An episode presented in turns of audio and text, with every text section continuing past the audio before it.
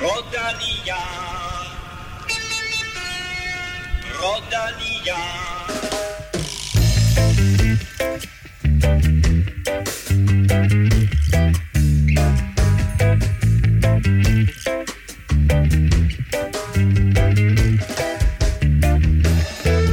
Kunne Danmarks Cykelunion have gjort mere eller andet end blot aflyse på snor Danmark rundt? Det spørgsmål er der delte meninger om, og i dag kigger vi nærmere på baggrunden for aflysningen og en langstrakt magtkamp i dansk cykling mellem DCU og Jesper Vore. Dermed velkommen til magtens troubadour, Kim Plesner og Stefan Djurhus. Tak. Godt at se jer sådan på en søndag. Mm. Øh, Pinse? Ja, ja det er pinse søndag, ja. Øh, Er det i dag, pinsesolen danser? Det var vist lige morges. Nå, var det i morges? Ja. Jeg tror egentlig, det var, når den gik ned i aften. Nej, men jeg ved ikke, om du har været op til, du, altså, til at du kunne nå den, frem for at stå op til den, tænker jeg. Jamen er det det? Er, er det, når den står op? Er det? Jeg, jeg, jeg så bare noget vejrudsigt med, at det var klokken halv fem i morges. Nå. Jeg, prøv at jeg tager den, når den går ned. Men øh, Kim, du har, øh, apropos øh, den her magtkamp mellem DCU og Jesper Vore og aflysningen af PostNord Danmark rundt, så har du lagt en artikel op på Facebook, og den er, er det er jo tæt på, at den er gået viralt. Jo. Ja, det gør alt, vi lægger op, jo.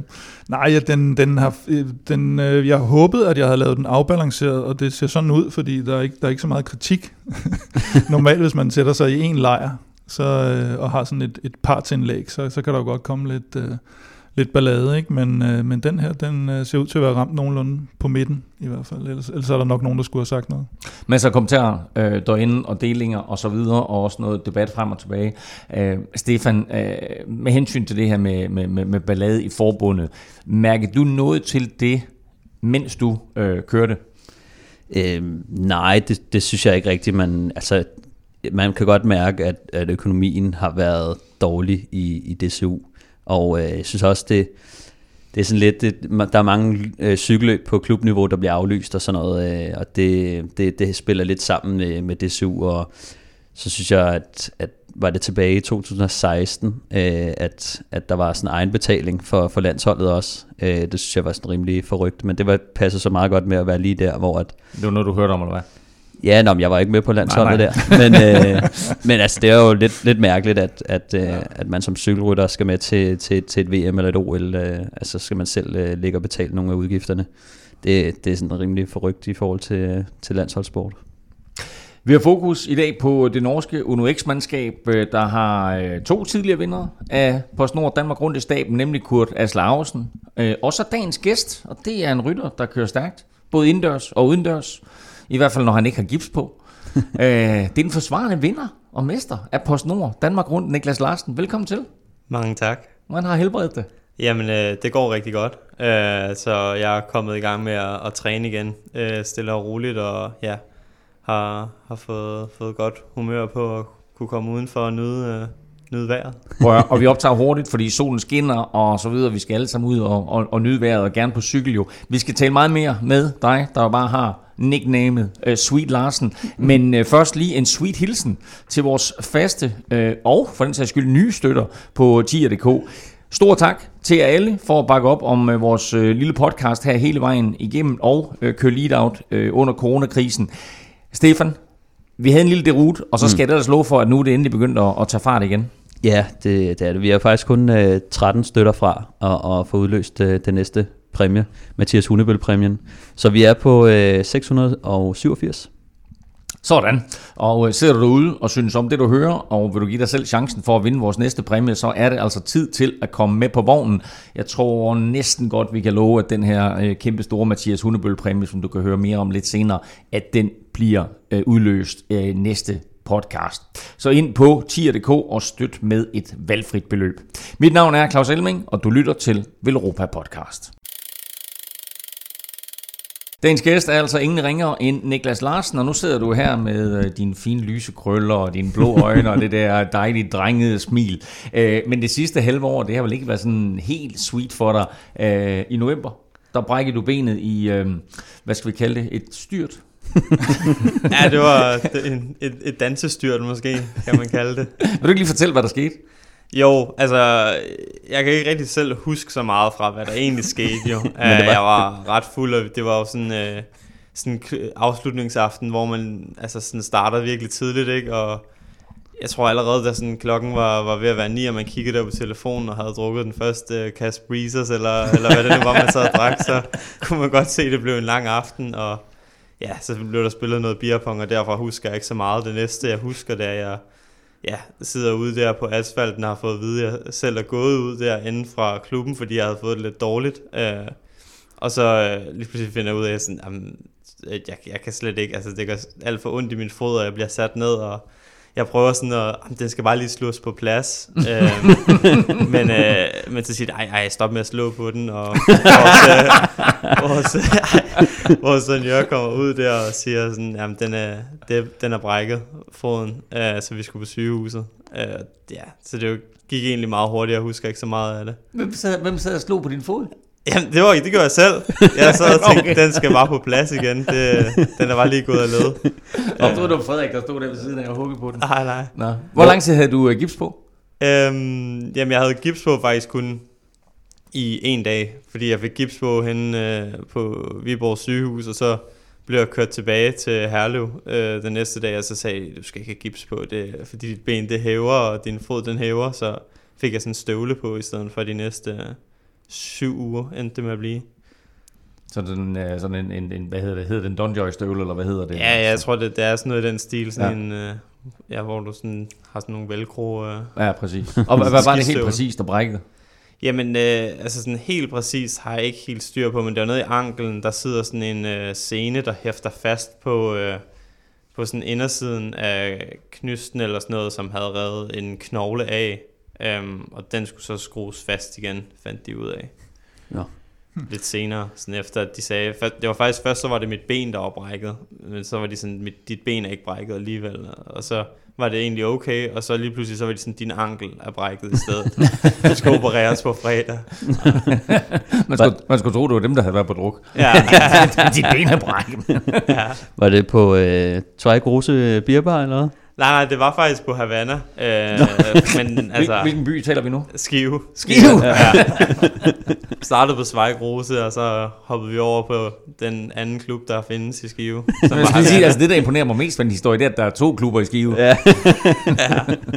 Ja, ja, og så, øh, og så gik det galt der. og Jeg ved ikke, hvordan. Øh, men der er nogle trapper og noget, så jeg ved ikke, der, hvad der kan have været sket. Du er syv uger i støvle. Øh, hvordan så dit ben ud, da du så endelig tager den her støvle af? Det var meget arrow. Altså sådan det der med, sådan, der var ingen læg tilbage. Uh, jeg kan huske det der med sådan, jeg tror egentlig de første, altså sådan, fordi først så havde man jo sådan sit, sit ben, og det var egentlig sådan ikke så slemt, da man havde den der støvle på, og du kunne stramme den, men jeg kunne godt mærke øh, på sådan 6. uge der, da der var en uge til at skulle have den støvle af der, og jeg har jo ikke rigtig kunne lave noget som helst. Øh, altså, altså de der øh, velcro straps der, de var sådan nærmest begyndt at gå hele vejen rundt om støvlen, mm. ikke? øhm, og så sådan, når jeg begyndte at have mit ben ude, så gik mit venstre ben var også blevet ret tyndt, men sådan, det fulgte nærmest bare knoglen ned langs øh, benet. så det var blevet sådan helt, øh, ja, jeg kunne, det var sådan rigtig øh, Tour de France bjergrytterben der. Nej, det er ikke så, det er ikke så skidt alligevel. Nej, nej, nej. Øh, altså det var, men, men foden så fin ud, og sådan, men der var selvfølgelig hævet. Øh, så det var nærmest det bredeste punkt på, på benet. Og, og hvordan går det så med genoptræningen nu? Jamen, det går rigtig godt. Øhm, jeg har fået en, en del hjælp øh, til sådan, ud fra Team Danmark til, at de sådan stille og roligt gradvist skulle bygge mere og mere på. Og ja, nu her i, i den her uge var vi på, øh, på lejr med noget Uno X øh, over i Jylland. Øh, også danskere. Det var danskere i truppen. Øh, hvor vi fik kørt noget TT, og det endte alligevel med, at jeg fik kørt en, en, to timer med øh, 320 watt i TT-position. Sådan holdløb. Øh, så det synes jeg var meget øh, fornuftigt. Hvad Hvad- siger, hvad siger Stefan til det? Nå, men det skulle, det skulle godkendt. Hvad hedder det? Hvad er din øh, FTP egentlig på? Din hvad? Syregrænse. Okay. Øh, ja. Ja, altså jeg ved det ikke. Jeg ved det ikke helt præcist. Jeg vil nok skyde på, at den lå sådan der, øh, ja, måske 50 watt højere end det, eller sådan noget max, ikke? Øh, så 370 watt Ja. over en time. Ja, Altså det cirka det. er måske lidt mindre. Jeg, jeg er lidt i tvivl med, hvor meget det lige kan. Du plejer også at køre, hvad, 3-4 minutter? Ja, På banen. ja, ja, det er en del over mit, øh, mit speciale. Men faktisk, en, øh, hvor, meget, øh, hvor mange watt kører du, når, du, når I kører de der 4 km? Nej, Mm. ja, hvad hedder det? Ja. Jamen, jeg er faktisk lidt i tvivl, fordi at jeg har ikke kørt så meget på, med vatmåler på det. Men, øh, okay. men det, det skulle vel være omkring de der 500 øh, et eller andet watt, ikke? Og så med svingende watt. Altså Ja. gode man- watt i føringerne. Og, Over og under. ja, ja, over og under. Og hvad, hvordan, øh, hvordan er din form nu, sammenlignet med øh, inden, du, inden dit øh, dansestyrt? Jeg vil sige, der er, stadig, der er stadig lang vej tilbage. Jeg var i rigtig god form inden. Øh, Det var jo lige der, hvor jeg havde vundet Danmark rundt, og jeg var ved at være klar til at køre VM på i U23, følte jeg i hvert fald selv. Øh, Så ej, der er helt klart et langt stykke vej tilbage. Jeg kan huske, jeg havde et, et af mine sidste løb, det blev med, øh, jeg tror det var 3 timer og 20-30 minutter med, øh, med 330 watt i snit, så der, der er lige lidt vej nu. Og kan, du- hvis du kigger ned på dine ben, er de så sådan nogenlunde ved at være at ligne, ligne sig selv igen? Ja, det vil jeg sige. Det er trods alt fået lidt mere kød på benene, så det, det blev ikke bjergrytterben i denne omgang. Men, øh, Vi skal tale meget mere med Niklas Sweet Larsen om OL, om skiftet til det norske hold Uno X, samt om øh, den sportslige leder på holdet, som er den tidligere norske stjerne Kurt Asle Ausen. Men først, der skal vi. Quizze! Og øh, stillingen i quizzen er jo den, at øh, efter Kim han i sidste uge gættede, at Ryder Hesjedal, eller vidste, at Ryder Hesjedal øh, vandt Giro d'Italia i øh, 2012, der har Stefan 10 point, Kim har 9 point, og så har vi jo Mathias Hundebøl og Magnus Kort med hver 4 point, og så øh, Jesper Petersen, der jo i den grad har været i vælten i den her uge politisk, øh, han har altså 0 point. Øh, og Niklas, nu skal jeg lige se, fordi jeg vil sige, vi kan, vi kan lige svinge den op på, at der er 4 point at hente i dag. Der er 4 point at hente i dag. Okay. Det første point, det er det point, øh, som I to også kæmper om. Mm. Øh, og så når vi så kommer til quizzen, så kommer der nogle ekstra bonuspoint, som man så kan score. Men det første point, det udløses simpelthen ved, at øh, i dag er jo 31. maj, mm. og øh, Giro d'Italia skulle være sluttet i dag faktisk. Uh, det kommer så ikke til at ske jo, som vi alle sammen ved. Men øh, vi skal et år tilbage til Giro d'Italia sidste år, som blev vundet af... Øhm, ja. Kom nu. Overraskende. Ja, nu skal jeg lige... Øh, Richard Carapaz. selvfølgelig. Du vidste godt, Niklas, eller hvad? Ja, ja, selvfølgelig. Ja, ja, Nå, okay. Nå, men jeg kan mærke, at det her, det, er- det, okay, det har jo ikke noget med quizzen at gøre. Det var bare lige for at konstatere, at det selvfølgelig var uh, gik Richard. Carapaz, der vandt sidste år, og dermed jo blev uh, national folkeheld i Ecuador. Mm. Øhm, nå, øhm, quizzen i dag er til gengæld, at der var, der var nogle danskere med og så videre, men hvem blev bedste dansker i Giro d'Italia mm. sidste år? Og øh, bonusspørgsmålene, dem, øh, dem får I så senere. Men I kan jo sidde og tænke lidt over, hvor mange danskere og hvilke danskere, der var med øh, i, i, i Giroen sidste år. Der er som altid kun én regel. Niklas, er du med på, hvad det er? Nej. Simon, lytter du ikke til podcasten? Ikke, øh, ikke så meget, nej. Det skal du til fremover. Reglen er for dig, for de to andre her, og for alle jer, der sidder og lytter med. Lad nu være med at google. Nu gør vi noget lidt uortodokst, og det er jo øh, det er sådan set mig, der har presset på for, at vi skulle gøre det på den her måde. Øh, det er sådan lidt Zetland-agtigt, at øh, Kim han nu læser sin egen artikel højt. Men jeg synes, et, at den fortjener det, og to, at den er både velskrevet og informativ. Og tre, at øh, hvis du ikke har læst den, så må du faktisk ikke gå glip af den. Så her er Kim Plesner med artiklen, han skrev på vores Facebook-side om magtkampen i Danmarks Cykelunion. Som Ekstrabladets Brian Askvi skrev, da han for nylig breakede historien om, at Jesper Vore er fortid som løbsdirektør for PostNord Danmark Rundt, så var vores exit kulminationen på en langvarig magtkamp med DCU's bestyrelse. Men for at forstå denne magtkamp, er vi nødt til at skrue tiden et godt stykke tilbage. 2012 var på mange måder et opbrudsår i cykelsporten. Tydeligt stod selvfølgelig USADA-sagen og Lance Armstrongs fald for tænderne. Men også i Danmark blev en større magtkamp indledt, nemlig i Danmarks Cykelunion, og ikke mindst i baglandet, hvor makkerparet Jesper Vore og formand Tom Lund mødte mere og mere modstand. Det hele kulminerer på DCU's kongres i januar 2013, hvor Niels Sørensen afløser Tom Lund, efter at Lund har siddet syv år i formandstolen. Halvdelen af bestyrelsen skiftes ud ved samme lejlighed, og den består nu blandt andet af David Guldberg og Henrik Jes Jensen. Dem kommer vi tilbage til senere. Det er ikke nogen hemmelighed, at Tom Lund gerne vil være fortsat som formand. Men han valgte at trække sig, da det stod klart, at han ikke havde opbakning i den nye bestyrelse, der som en af sine målsætninger havde at rydde op i det eksisterende DCU. Et DCU, der i den grad havde været tegnet af Lund og Vore i en årrække, med VM i København og Rudersdal 2011 som et prestigemæssigt højdepunkt. Det viser dog, at den nye bestyrelse ikke kun ønsker at komme af med Lund, men også Jesper Vore, der har siddet på direktørposten siden 1999. Udover ønsket om luftforandring i administrationen i Idrættens Hus, mener mange af kritikerne i baglandet, at der alt for længe har været satset for meget på eliten og knap så meget på bredden og talentarbejdet. Men det bliver ikke helt så nemt endda at komme af med Jesper Vore. Bestyrelsen opdager hurtigt, at Vore og Lund har gjort det, man populært sagt kalder bygge rede for at sikre deres respektive magtpositioner i DCU. Denne konsolidering kan man typisk foretage ved at lade samarbejdsaftaler, partnerskaber eller sponsorater være personafhængige. Man kan sørge for, at man har opbakning for de rigtige og mest indflydelsesrige personer i branchen. Og man kan sådan helt lavpraktisk sikre sin position og eller økonomi med en ekstra lang opsigelsesfrist i tilfælde af fyring. Det sidste skulle vise sig at blive skæbensvangert for den nye DCU-bestyrelse. Efter møder med Vore hans advokat stod det hurtigt klart, at det vil blive økonomisk ødelæggende for et i forvejen ikke særlig godt polstret DCU, helt at afskedige Jesper Vore. Og som kompromis opstod så den situation, som til den dag i dag har gjort forholdet mellem DCU og Vore anstrengt. Kompromiset blev, at Jesper Vore trådte tilbage som direktør for DCU, men til gengæld så blev han ombord i rollen som løbsdirektør for unionens absolut største begivenhed, Danmark Rundt. I første omgang lavede man en aftale for perioden 2013 til 2016, hvorefter den blev forlænget til også at gælde 2017 til 2020. Så den nye bestyrelse i DCU får altså sin vilje, sådan nogenlunde da, og får afsat Jesper Vore som direktør. Så langt, så godt. Den 1. december 2013 udnævner man så en ny direktør fra egne bestyrelsesrækker, nemlig den blot 33-årige David Guldberg.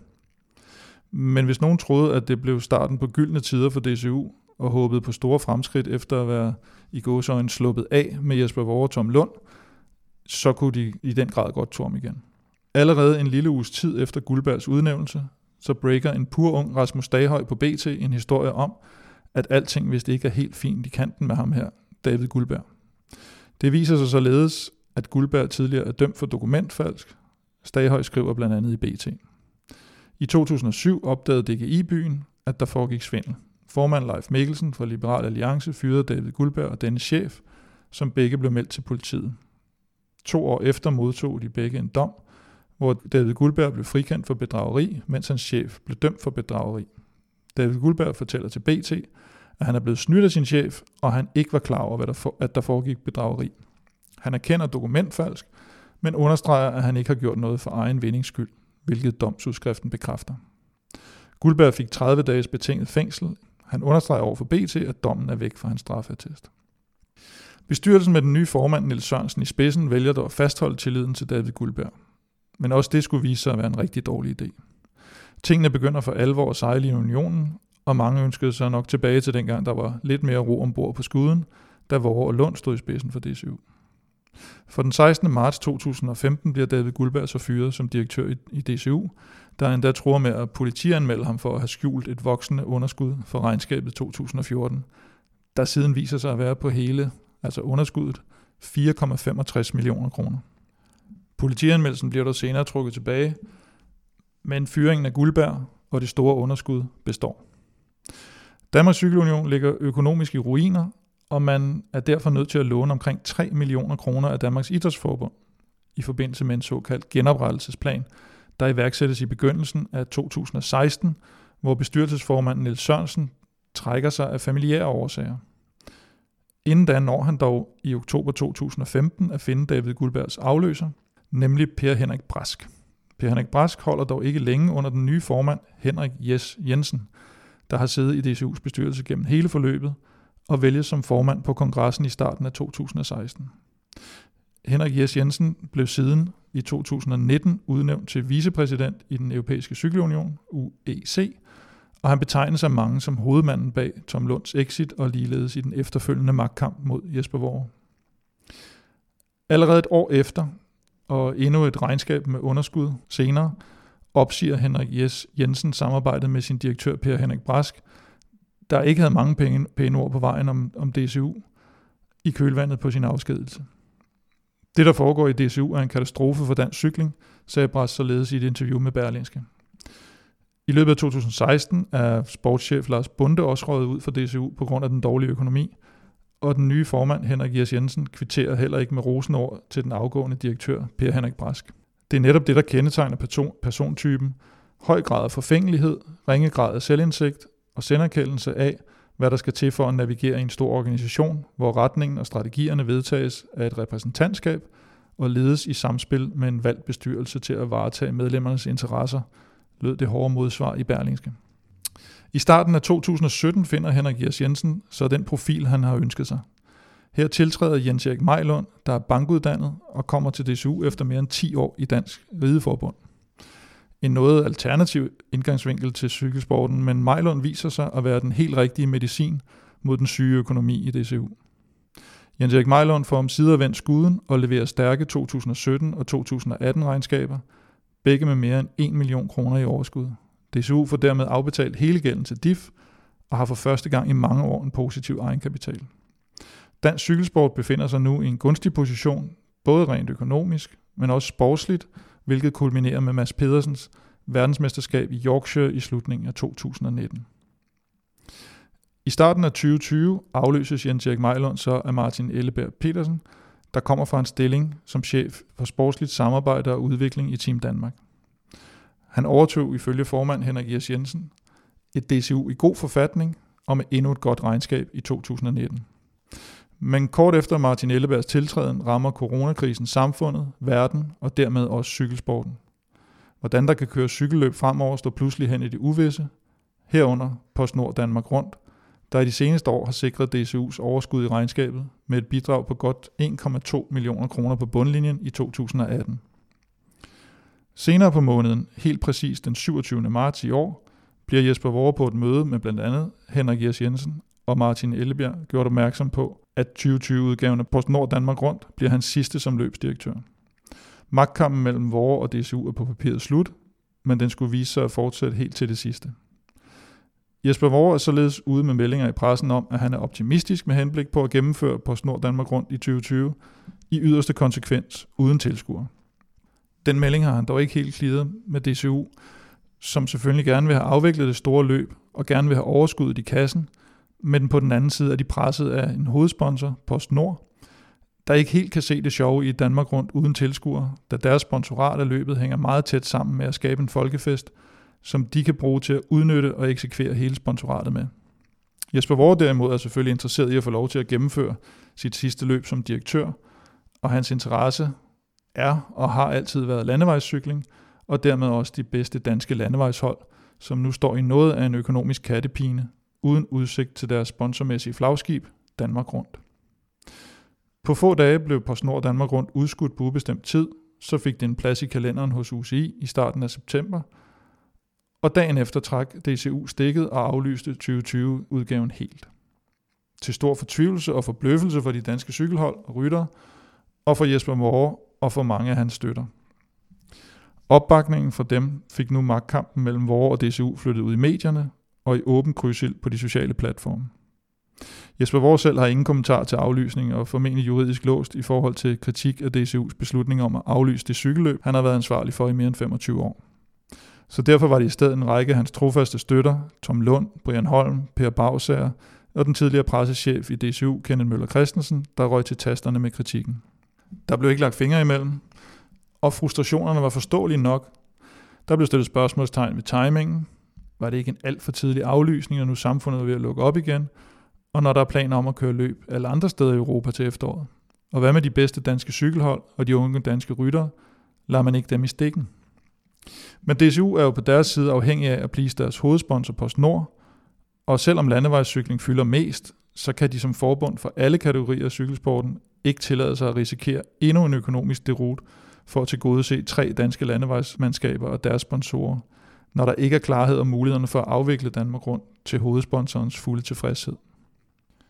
I sidste ende er der formentlig tale om en, en benhård kalkyle for DCU's side, om hvem der kan undværes, og hvem kan ikke, når det gælder DCU's overlevelse. Og her så trak de danske hold og rytter naturligt nok det korteste strå, mens hensynet til hovedsponsor PostNord, økonomien og det brede perspektiv som forbund løb af med sejren. En langstrakt magtkamp uden egentlige vinder er forbi. Jesper Vore fortsætter som agent for en række danske ryttere, og er ligeledes involveret i Turstart 2021, mens DCU i den kommende tid skal kæmpe for, at de senere års flotte økonomiske redning af unionen ikke ryger ud med badevandet på grund af coronakrisen.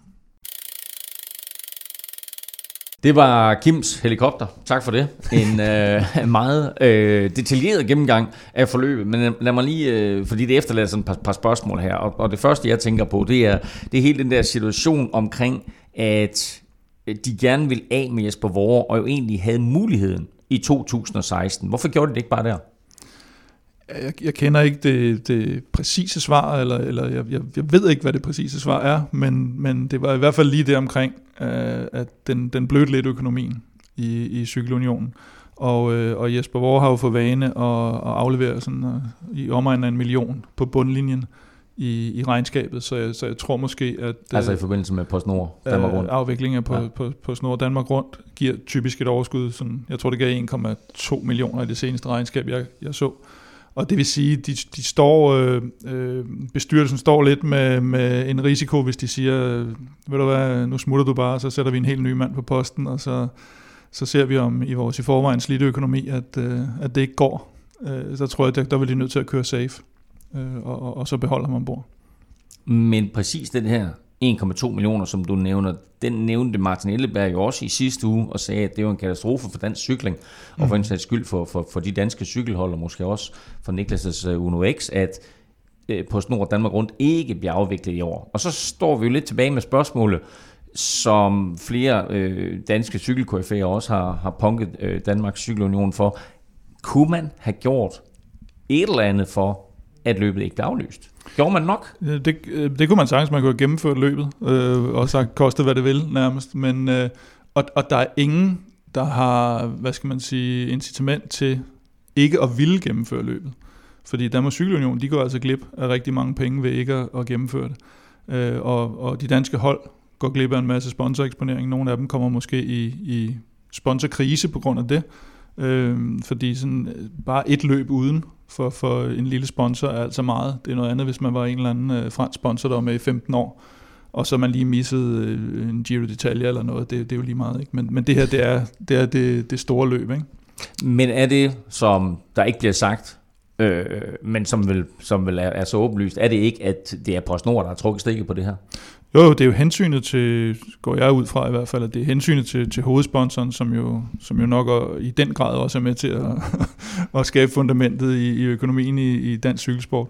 At øh, de, har jo, de vil gerne have den her, det de altid ville, også da det hed Post Danmark, at det skal være en folkefest, de skal ind og udnytte det sponsorat, de har. De har en masse aktiviteter i forbindelse med det, og hvis det bliver et løb med alt for mange restriktioner, og uden til, i, i værste fald uden tilskuer, så har de simpelthen nærmest intet ud af, af, af det løb, eller de, de, de får lige pludselig øh, lige så lidt ud af det, som, som alle mulige andre sponsorer af løbet, fordi så får de egentlig kun en, en relativt beskeden tv-eksponering ud af det. Og du siger beskeden tv-eksponering, det er fordi, der, der er det jo ikke øh, PostNord, der lige, lige kommer i fokus, mm. og de kan ikke øh, lave arrangementer for deres kunder osv.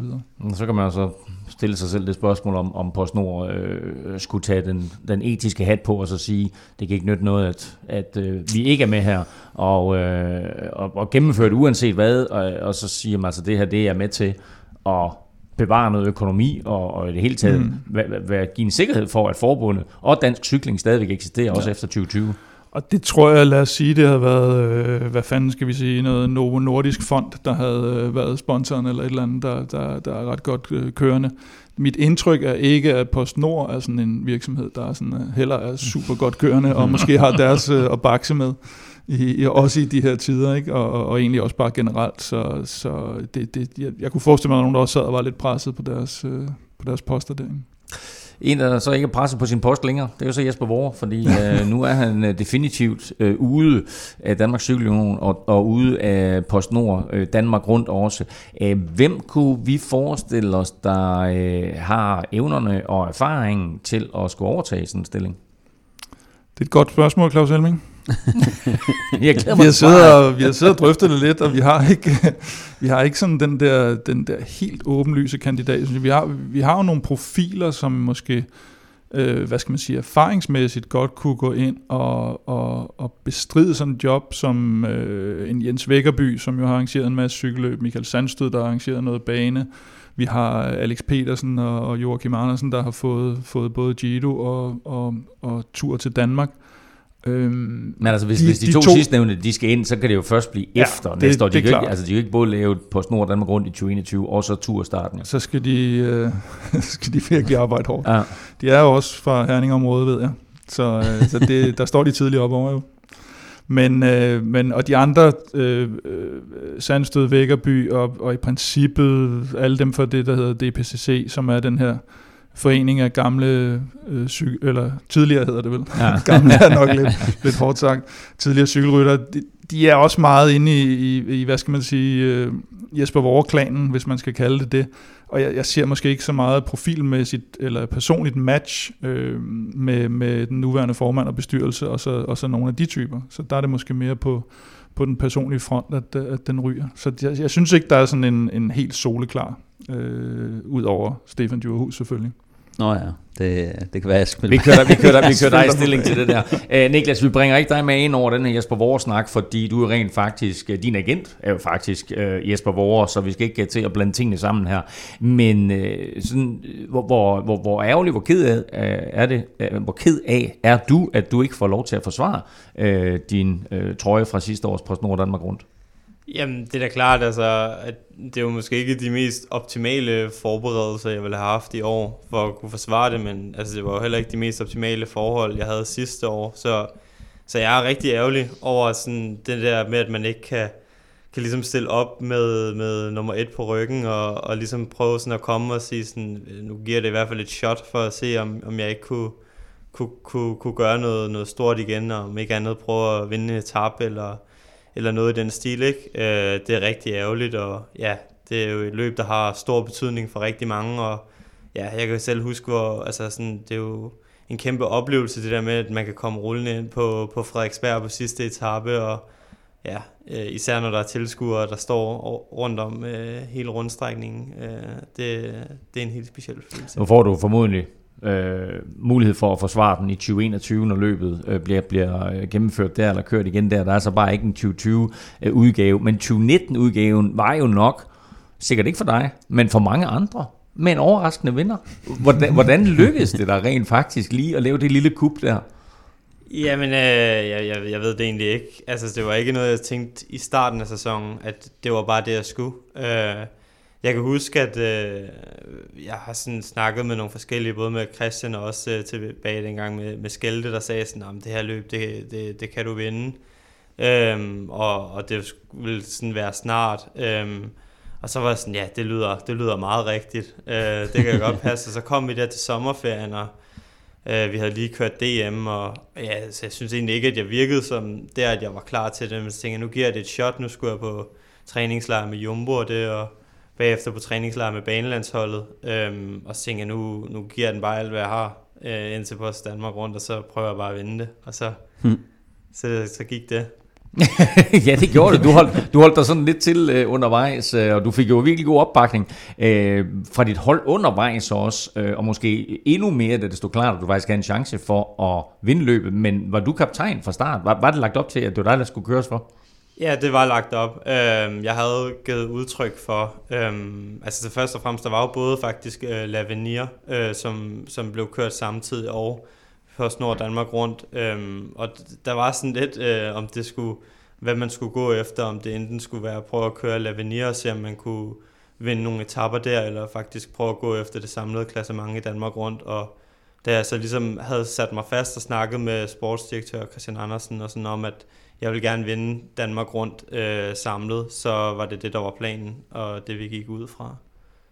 Og så øh, Christian Andersen, der har du nævnt et par gange nu, øh, han har jo det her øh, nickname, ligesom du hedder Sweet, så hedder han Gummi. Jeg tror helst, jeg vil hedde Sweet. øhm, men hvor vigtigt var det for dig? Han har også en vis erfaring, og har faktisk også vundet løbet før som sportsdirektør med, med Jakob Fuglsang, øh, da det hed, hvad hed det der, hed det Designerkøkken dengang. Ja. Øhm, hvor vigtigt var det for dig at have sådan en fyr som Christian øh, til at hjælpe dig? Nå, men altså, det er, jo, det er da rigtig vigtigt. Altså, han er jo i hvert fald en mand, der tror på det. Øh, og, og der kan man helt klart sige, der mangler man ikke noget opbakning. Øh, så på den måde havde jeg ligesom alt det, det med øh, fra, fra baglandet. Det ligesom, der, der stod han klar til at, at gøre, hvad der nu end skulle til, for at det kunne lade sig gøre. Øh, Er der, sådan, er, er der nogle, nogle små ting, du sådan kan sætte fingrene på, og så sige, det der, det var fedt? Jamen altså, det var bare fedt, den entusiasme, han havde om det. Altså sådan, at når han siger sådan, det, det kan lykkes, og det er det, han tror på, så kan du virkelig mærke, at sådan, så er det det, han tror på, og så går han ind i tingene. Altså, det er ikke 99,9 procent, det er altid 100 procent. Mm. Um, og det kan man bare mærke, altså fra klokken to om morgenen til klokken to øh, om natten, øh, hvor han går i seng øh, og står op. altså, det er bare hele døgnet rundt, han, øh, han er flyvende. Hvad hedder det? Fiflede han ved din uh, TT-position også? Uh? Nej, ej, det er jo, det ved, altså jeg ved det jo ikke, men, øh, men jeg kan da i hvert fald huske, der er kommet nogle gode videoer ud fra dengang jeg havde et øh, fuglesang på enkeltstarten, at der har han lige... Hvad, hvad, det, det skal vi lige have. Der, øh, det er en af de cykelfilm, som vi også anbefalede. Den, der hedder Cykelholdet, som TV2, øh, TV MidtVest har lavet. Der har de fulgt øh, dengang Fuglsang vandt, og der, øh, der er Christian Andersen, han, øh, han synes ikke, at Jakob Fuglsang sidder godt nok på sin cykel. Øh, han ligger, jeg tror, han ligger toer inden enkeltstarten. Og så går han over og øh, justerer på Jakob Fuglsangs øh, TT-position lige på dagen, han skal køre enkeltstart. Fordi han siger, at han sidder af ged til på den cykel. og Jakob han har øh, gjort meget ud af sin TT-position. Øh, og været i Italien og nede hos øh, Michael Rasmussen, og da, da Michael Rasmussen var jo lige et skridt foran, var lidt mere professionel, der havde de arbejdet på, på hans øh, TT-position. Den ændrer han så lige. Så sætter Jakob sig op på cyklen, og så siger han sådan, hvad fanden, og hvem har rådet ved den, og sådan noget. Og så siger Christian Anders bare, det ved jeg ikke. Altså, der, er ikke øh, der er ikke nogen, der har, har pillet ved den. øh, jeg ved ikke, om, om, om det var fedt at blive pillet ved din uh, cykel sidste år, du vandt, men en af de ting, som jeg synes, jeg kan huske, i, uh, du så virkelig tynd ud i modsætning til nu jo. Har du tabt dig lidt derinde sidste år? Ja, ja, ja det, havde, det var en af de ting, jeg fokuserede meget på. Øh, det der med sådan, at ja, jo lavere, lavere vægt man har, jo mindre watt skal man træde, når det går sådan virkelig opad. Og ja, Kidsvej er jo bare en afgørende faktor i løbet, må man sige. Øhm, og, og ja, selvfølgelig, når man, som man også kan se på folk, når de har lidt ekstra kilo på kroppen, så bliver man jo ligesom også mindre i forhold til sådan noget vindmodstand og, og hister her. Øhm, så alt det der, det gjorde bare, at, at hvis der skulle være en chance for, at jeg kunne sidde med på Kidesvej og kunne køre stærkt nok på enkeltstarten, så skulle jeg også være i en, i en vægt, der var sådan nogenlunde ideel. Øhm, så jeg har fokuseret meget på ikke at spise for meget usundt. Men, og, og det er jo præcis det, fordi nu stiller jeg sådan et spørgsmål på vegne af mig og alle andre amatørrytter derude, der sådan har, har ramt øh, 50-årsalderen. Æh, fordi jeg synes jo egentlig, jeg får cyklet en hel del, og jeg synes ikke rigtig, jeg taber mig. Ikke? Hvad, er det, hvad er det, jeg går galt? Ja, altså, jeg, jeg ved det ikke. Jeg tror nogle gange, så, så altså, når man har kørt sådan en tur på, på 6 timer på cyklen, så øh, kan man næsten ikke gøre noget. Altså, så skal man bare lade være at spise, øh, spise slik og sodavand, så, så går det altid den rigtige vej. Fordi at så har man forbrændt øh, ja, godt over 3.000 kalorier. Okay, nå, så det er det der med de 6 timer. Ja. Det er der. Ja. Ja. Og jeg tror, hvis, når man træner så meget, så, så, så skal man nogle gange faktisk gøre en indsats for ikke at tabe sig for meget. Øh, de, de perioder, hvor man træner Det er rigtig meget. Det, det problem har jeg ikke. Ja, men, øh, men jeg vil jo faktisk godt tænke mig, fordi jeg kan huske, da jeg så dig på, var det første, første etape der, øh, var det i øh, Aarhus? Var det den etape? Selv... Nej, Nå, okay. Nå, det er også lige meget. Men jeg kan Så huske, det jeg så dig væk, i, øh, ja, jeg kan huske, jeg så, jeg kan huske, jeg så dig i udbrud. Jeg, jeg, kunne ikke, jeg kunne ikke genkende, hvem det var. Og så, så lige pludselig så ser jeg bare navnet, så er jeg sådan, ej, det passer ikke.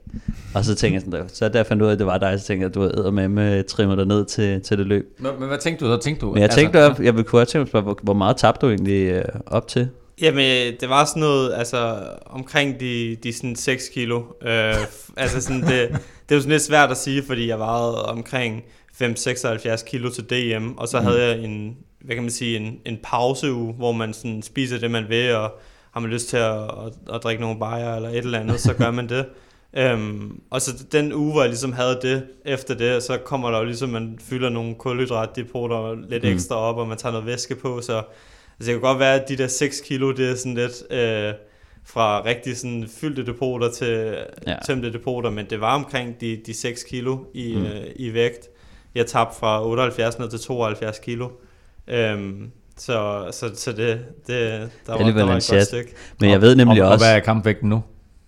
Øh, 76.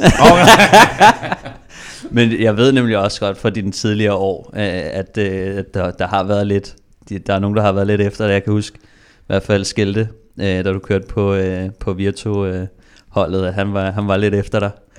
Ja, jeg kan huske i hvert fald øh, en af de momenter, der står klarest, der var jeg også igen skadet øh, på et tidspunkt med min, min læg dengang, og der havde jeg været ude en halvanden måned, tror jeg, hvor jeg ikke havde fået trænet så meget, og så kom jeg, og jeg tror en af mine første løb, det var DM i holdløb, og så efter det, så kørte jeg DM i linjeløb, hvor jeg ligesom bare sådan, du skal bare holde kamp ud af problemer, og du skal bare sådan og sådan. Og så kunne jeg, jeg kørte i 20 minutter, så var jeg sat, og så var jeg udgået af det løb inden for en time. Og så kommer jeg hen, og Skilte han står der ved bussen, og Karpels øh, kusine eller et eller andet, som er, havde været med til DM i baning, havde lavet en eller anden kage eller noget i den stil, og jeg står der, hvor man tager to stykker og øh, får spist godt, og så, kom, så Skilte mig sådan til side, så siger han sådan, øh, ja, kuren, den, øh, den starter i morgen, ikke? så, så var det ligesom bare sådan, så vidste man godt, hvad det betød, og ja. han havde også snakket med mig om inden, at det, det var ikke så godt. I februar sidste år åbnede vi op for tilmeldinger på tier.dk, og nu her 15 måneder senere, ja, der er vi på ikke mindre end 687 støtter. Det er simpelthen vanvittigt flot, og dermed så er vi altså også meget tæt, Kim, på de her 700, der udløser den næste præmie, som jo bare er blevet vildere og vildere. Ja, den bliver, nu, og nu bliver den ikke vildere. Nu, nu stopper vi. Øh, jeg har godt set ellers, at øh, Niklas har lidt, øh, har lidt godter med i dag fra, fra Uno X, men øh, den venter vi lidt med. Fordi øh, en Alan Philippe drikkedunk for Dauphiné, en Ivan Basso lyserød trøje, Team CSC, en Mark Cavendish engelsk mestertrøje fra da han var på Mm. Quickstep, tror jeg det var. En Brian Nygaard bog, din Brian Nygaard bog. Min, ja. Hvorfor, hvordan skete det lige? Du får ikke læst. Nej. Jo, jeg er godt i gang. Og øh, en Veloropa-kasket, ikke mindst. Og så var der også en bog af Peter Cousins, der hed noget med de, de, De- bedste stigninger, eller et eller andet. I Europa, stil. ikke? Eller, mm. eller er det verden? I hvert fald. Det er ikke sikkert, at det er den bog, øh, de fleste nye støtter er kommet på. Jeg tænker, det måske er, at, at den originale drukket af Alan Philippe drikkedum, der I det, hele taget, lidt. I det hele taget synes jeg bare, at det her det er, det er nogle øh, vildt fede ting, som man enten øh, kan benytte sig af, eller have siddende på cyklen, eller bare have stående hjemme som en lille trofæ.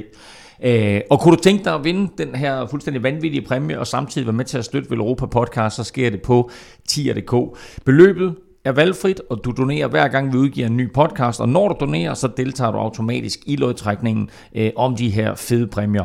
Og for alle vores lodtrækninger, der gør vi det jo på den måde, at øh, for hver femmer, du donerer, der får du et lod i puljen, så jo større beløb, jo flere lodder, og dermed altså større chance for at vinde. Du finder link både på velropa.dk og på tier.dk. Niklas, øh, jeg skal lige høre dig. Hvor gammel er du nu? 23. Okay, fordi sidst vi så dig, øh, det er sådan cirka et års tid siden, øh, der fulgtes du med Frederik Rodenberg, øh, og øh, der sad vi ude i Velropas øh, studie 1, og mens vi optog øh, og talte med Frederik, øh, der sad du vist, som jeg husker det, og skrev en eller anden øh, rapport, en skriftlig opgave af en slags. Øh, går du stadigvæk i skole, eller hvordan ser det ud med det? Ja, ja det, det gjorde jeg faktisk. Dengang tror jeg, det var noget øh, religion eller noget i den stil, og ja, lige nu der har jeg kæmpe problemer, fordi jeg skal til eksamen på, eller ikke eksamen, men sådan noget, øh, øh, ja, sådan noget vurderingssamtale på onsdag i forhold til min karakter i matematik B, øh, så jeg har lige en... Øh, Og, og hvad, nu skal, hvad er det, hvad, hvad studiet taler vi her? øh, det er noget HF enkeltfag Okay. øh, på KVUC. Øh, Og det er sådan for at få det til at passe med cyklingen og så videre. Ja, ja, så kan jeg selv bestemme lidt, øh, hvor lang tid sådan, jeg skal strække fagene ud over, og hvor meget der ligesom kommer, og de er rigtig behjælpelige, og, og de har også noget connection med Team Danmark og sådan, og så kan man ligesom få, få styret det, sådan, så det passer ind i det program, i forhold til, at nogle gange kan det ikke altid lige gå op øh, med cykling. Og har du på, på sådan lang sigt, har du en eller anden idé om, hvad du vil lave, når cyklingen er slut? Nej, det var mere for at have noget andet, end det nogle gange, det der med, at det kun hele tiden øh, kan være cykling, så kan det også godt være rart at have noget, noget sådan øh, distraherende og fokusere på en gang imellem, for at ligesom skulle have det hele menneske med, eller hvad man siger. Og det hele menneske, hele Niklas, var, var sammen med øh, en stor del af Uno X, men den, den danske gruppering på en eller anden form for træningslejr i sidste uge i, i Jylland, er det rigtigt? Ja, ja, det var den danske gruppering i Uno X, hvor vi var en tur hen ved Vestkysten i Jylland, øhm, op ved Ringkøbing og deroppe omkring, øh, på noget TT-lejr, øh, som endte med at blive lidt mere TTT-lejr, Okay. øh, Strava-hånd. Okay. og hvordan gik det? Jamen, det gik meget godt. Jeg tror, vi fik i hvert fald taget et par segmenter på hver træning, øh, og der blev givet godt gas, og vi kom rundt om Ringkøbing Fjord på under to timer, som hvis var 98 km. Så, øh, så der blev holdt godt på. Og øh, nu nævnte du tidligere selv øh, Christian Andersen, og noget som måske der ikke har været så meget fokus på, det er, at han jo øh, egentlig er fuldt med jer øh, over til øh, Uno X. Hvad bliver hans rolle i forhold til dig og de andre danskere?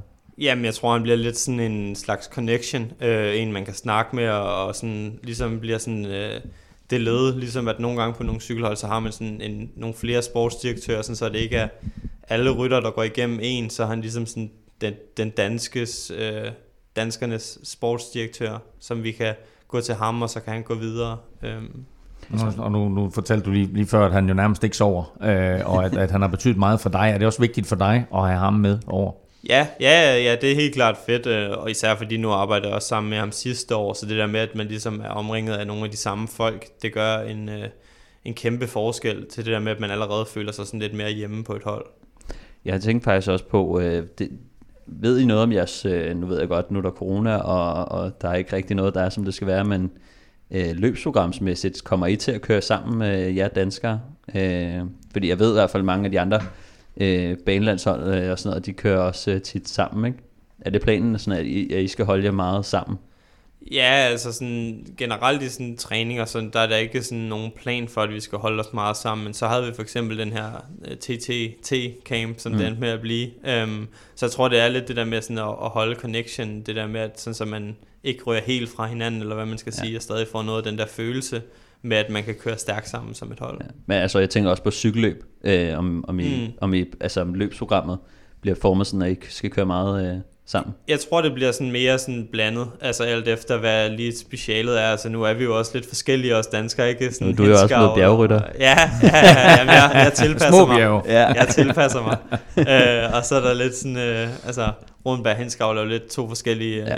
typer, ikke? Um, så de kommer jo nok ikke til at køre helt i samme løb. Nej, det sig. tror jeg ikke er så smart. En anden øh, af dine sportsdirektører, det er Kurt Aslausen, og øh, ham har Kim faktisk talt med i går. Øh, og inden snakken den sådan kommer ind på Uno X og øh, nutiden, øh, så bliver du her taget tilbage i tiden øh, og får på den måde sådan lige opsummeret hoved, hovedtrækkene i øh, Kurt Aslausens øh, flotte og imponerende øh, karriere faktisk. Og Hvis du sådan lige skulle have glemt, øh, hvor god han egentlig var, eller måske ikke lige er sådan øh, helt bekendt med nordmandens bedrifter. Vi skruer tiden lidt tilbage til øh, U23 VM i San Sebastian i 1997. Et løb, Kurt Asle Ausen lidt sensationelt vandt foran Spaniens Oscar Freire.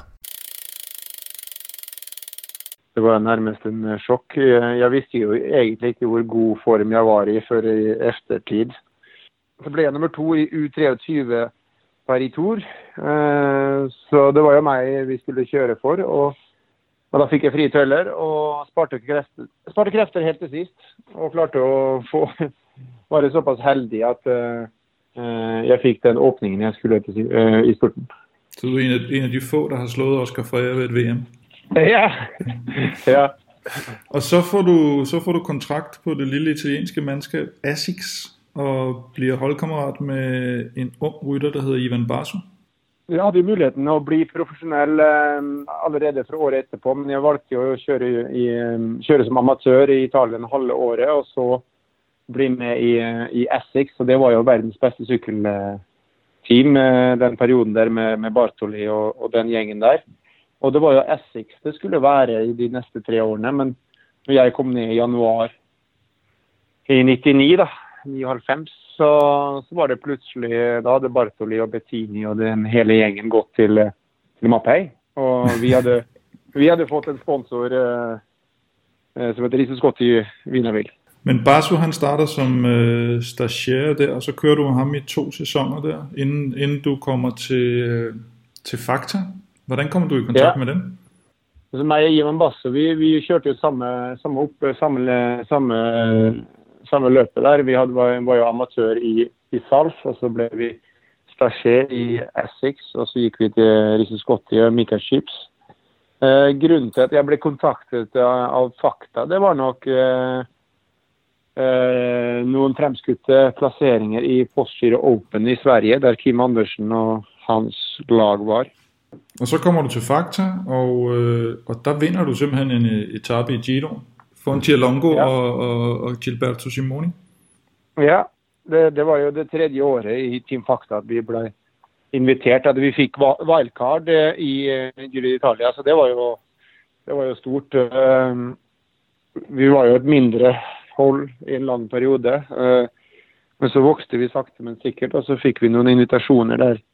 Og så gentager du etapsejren i Giroen i 2007 hos Team CSC, og året efter vinder du etape i Tour de France, og du vinder semiklassikeren E3 Harlebeke foran en helt ung Greg van Avermaet, Ja, blandt andet. det, ja, det var korrekt. Eh, Det, det var, ja, jeg var i utrolig god form det året. Jeg tror jeg ble syv i Flandern også etter å ha kjørt for eh, Cancellara stort sett hele tiden. Eh, Jeg satt med foran i Milan San Remo, så det var en god, det var en god uh, brostens sesong. Ja, fordi når, også når jeg selv Klart, tænker gør tilbage, så, så, så husker man dig jo mest som, som øh, den her sådan lidt halv, halv sprinter-type, og, og du har vundet Danmark rundt og sådan noget. Men i klassikerne ja. Gik det jo rigtig godt. Ja, jeg var jo stort sett hjelperytter i de klassikerne når vi kjører med Cancellara og den, den gjengen der, selvfølgelig. Men eh, innimellom eh, så fikk vi en eh, klapp på skulderen og en mulighet, eh, hvis vi satt i posisjon, til å, til å, til å gjøre, lage et resultat.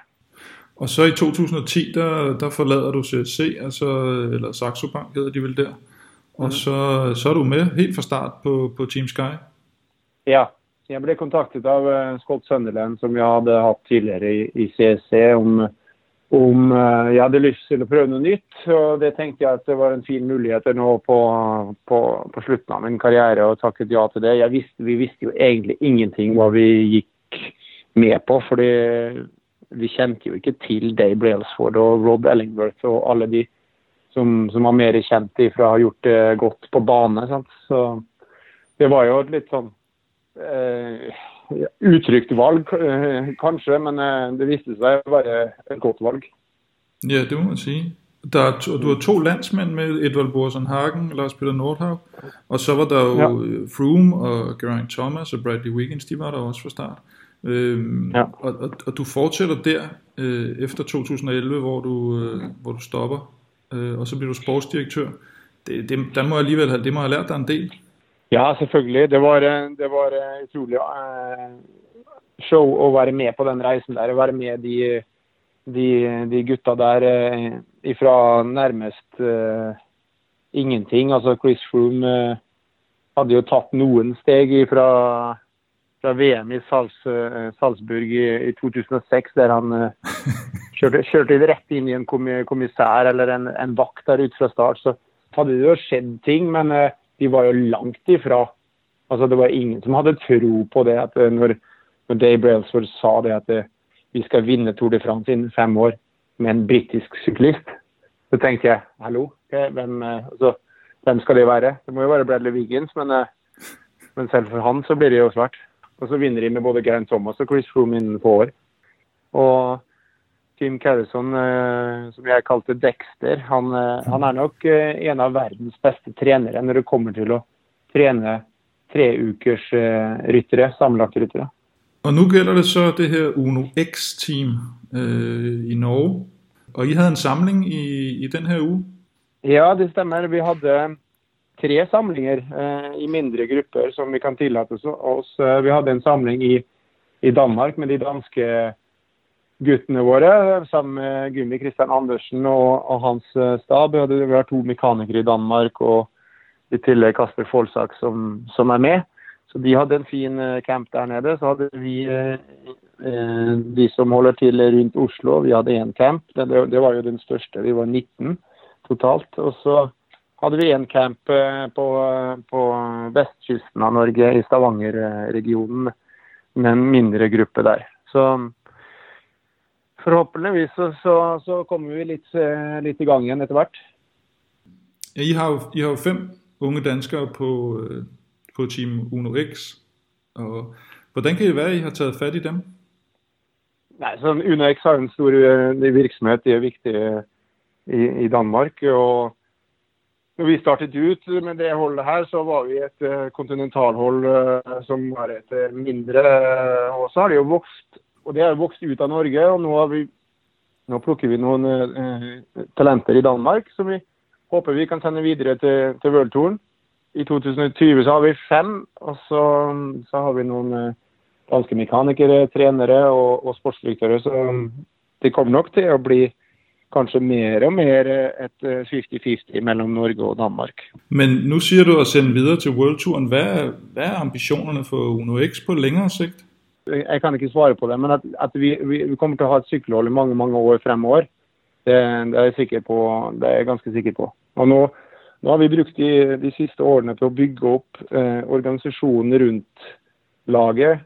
Det være seg service course, eh, trenere, eh, resurser som eh, kostholdseksperter, eh, mentale trenere, eh, lege altså hele, hele apparatet med massører, mekanikere, alt det som er rundt Service Course i Belgia, har vi satt opp. Så vi er godt rustet. Altså, så nå er vi 22 ryttere, og det kommer nok til å være neste år også. Og så, så ser vi hvor veien videre går. Vi kan godt leve med å, å være et pro-team i, i mange år fremover. Og så og vi blir sterkere og sterkere. Det er jo ikke mange år siden vi var et lite, lille kontihold. Hvor meget tror du, der bliver kørt i, i, i år, og, og hvad, hvad er jeres øh, største forventning? Nei, nå kommer vi som sagt stille og rolig i gangen. Hadde tre camper nå sist uke, og så skal vi ha en ny camp eh, nå i, eh, i, i juni. eh, der vi avslutter campen med en, eh, med et, eh, en enkeltstart, en, en temporitt i, i Norge. Eh, Eh, det er ikke bestemt om vi skal samle hele holdet. Det kommer litt an på myndighetenes eh, råd og anbefalinger og, og reglement. Eh, det åpner seg opp mellom Norge og Danmark nå, nå i juni, så, så da er det muligheten å få opp både støtteapparat og de danske rytterne til Norge. Så, så skal vi kjøre forhåpentligvis noen ritt i Danmark og Norge i juli.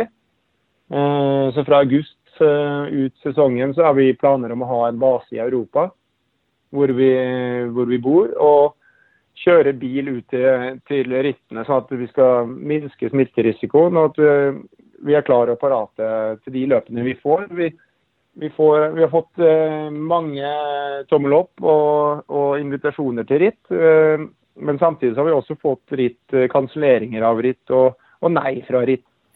Ja, et av de løp der er blitt avlyst, det er jo PostNord Danmark Rundt. Du har selv vundet det to gange. Hvad, hvad tænkte du, da du hørte, at det, at det var blevet aflyst? Ja, det er jo selvfølgelig leit. Øh, for mig så er det jo Danmark er som en hjemmebane. Jeg cyklede for danske lag i ni år. Så, og vi har nå nogle stærke dansker på, på teamet, så, så det er selvfølgelig trist. Øh, men vi får bare se videre. Det er, det er en vanskelig periode. og har på en måte litt forståelse at eh, sånne ting kan skje. Og øh, vi har jo Niklas Larsen i studiet, øh, som også har vundet Post Nord Danmark Rundt. Ja. Eller Danmark Rundt øh. Niklas eh, vant jo sist år og fikk avsluttet sin sesong med, med noen seire oppe i, i Norge. Han vant på Lillehammer, eh, så vidt jeg husker. Så, så han, eh, han, er jo, han er jo tilbake nå. Han har jo hatt et lengre skadeavbrekk med litt forskjellige ting. Så han er, han er tilbake på sykkelen og, og sykler sterkt allerede. Så synd for han og synd for alle de andre danske og de som skulle ha kjørt Danmark rundt. Ja. Har du nogle specielle forventninger til, til Niklas? Ja, han- Vi vet jo hvor, hvor god han kan være når han er på sitt beste. Vi, vi tok jo inn de danske, de som er på, på bane, baneholdet der. for at de, de, de er jo noen supertalenter, og de har jo noen spisskompetanser som, som, som de kan lære masse til oss, eh, oss nordmenn og våre norske ryttere. Jamen, det er jo dejligt, at det er sådan, at vi har i så mange år har lyttet til Ståle Solbakken, som nu alle sammen forstår også, hvad Kurt Asle, han, øh, han sagde det. Jeg forstår Kurt Asle bedre end Ståle Solbakken fald. og det tror jeg, vi alle sammen gjorde. Øh, men fede historier, og øh, som, øh, altså, som jeg også sagde, inden, inden vi hørte det her interview, det er jo vildt nok, altså hvad han har vundet. Øh, et, så er jeg lidt overrasket over, jeg kunne slet ikke huske det der med, Team Faxa havde været med i, i Giro d'Italia, og han vandt etapper for dem. Jo, jo. Det var, øh, jo, Fakta var sgu, øh, var sgu ret godt kørende. Det var, vi havde jo en periode, hvor vi både havde Fakta, Accept Card, og Cheeky Ja. World, og, Ja, og, nå, og Home Jack and Jones, ja, og er der, der var sgu, nå, men der, Ja. det var jo altså på, på, på relativt højt niveau. Ja.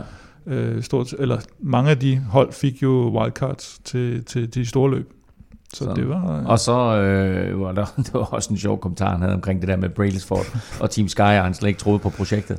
Ja, og, og, og, og Frooms øh, 2006 styrt i Salzburg der, med, Mm. med, hvor, han, hvor han kører ned ad rampen i en, en enkeltstart, må det vel være, og så, ja. så direkte ind i, i kommissæren, der står med papir der. Han kom lidt for hurtigt ned i Øh, position. Et videoklip, man kan, man kan finde alle steder, tror jeg. Det var Christian Andersen, der havde rodet lidt med en cykel. Ja, præcis. Og der var, vist, var der ikke også noget med, at han på en eller anden måde havde hacket sig ind i øh, det sydafrikanske forbunds øh, computer for overhovedet at komme med til det, til det, det ved jeg VM. Jeg ved ikke. så ikke, om det var et andet VM, men det er alligevel vildt, hvis han har gjort den der store indsats, og så, og så Jeg tror- ender det nærmest der. Jeg tror, der var noget om, at han Ja. har været inde i papirerne der og Ja. skrev sig selv ind, som, ja. fordi han skulle afsted. og så, Men ja, Kurt, han, øh, han troede sgu ikke rigtigt på det der i starten øh, med, med, med Team Sky, og det, det var der jo nok også mange, der ikke gjorde. Øh, at, man ligesom sagde, okay, fint nok, at de har kørt godt på banen og det der, men nu, nu er det ligesom landevej, ikke? Og, og, og de havde jo ikke, de havde, altså Borson Hagen var jo et af de største navne, Mm. der, der kom på der. Weekends havde jo også øh, vist noget hos, hos Garmin tidligere, at han godt kunne køre klassement og, og var blevet lidt transformeret, men men at det skulle gå sådan, at de jo nærmest bare har sat sig på, på Tour de France nærmest lige siden. Men det er jo Øh, sjovt, 12, fordi Kurt Asle er jo tydeligvis blevet klogere af det, fordi det han jo så gør selv nu, er, nu hiver han hele det danske banelandshold for at gøre Uno X øh, til et godt hold. Fordi udover Niklas, så råder Uno X over Frederik Rodenberg, øh, Morten Hulgaard, Jakob Hinskavl og så Julius Johansen. Og øh, både øh, Rodenberg og Julius Johansen plejer du at køre med på, på 4 km holdet.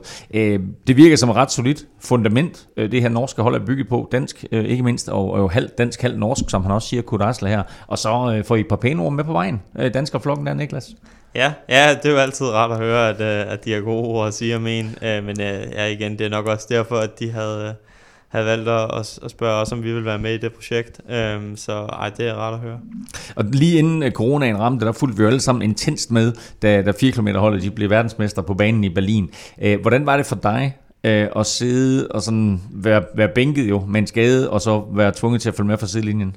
Ja, det var jo altså, det var mega fedt at se de andre, de kunne gøre det her. Øhm, altså, jeg havde jo godt snakket meget med dem, og snakket med Folsak og sådan om, at det så rigtig godt ud, øh, inden, og der var rigtig stor sandsynlighed for, at de ville køre rigtig stærkt. Men øh, jeg tror, de, øh, de overgik mange forventninger med, med de tider, de kørte. Øhm, og så er der jo det der med, at man ville jo gerne også selv have været der, øh, og det, gør jo lidt, det giver jo lidt sådan en øvefølelse, øh, men, øh, men man er jo glad på deres vegne.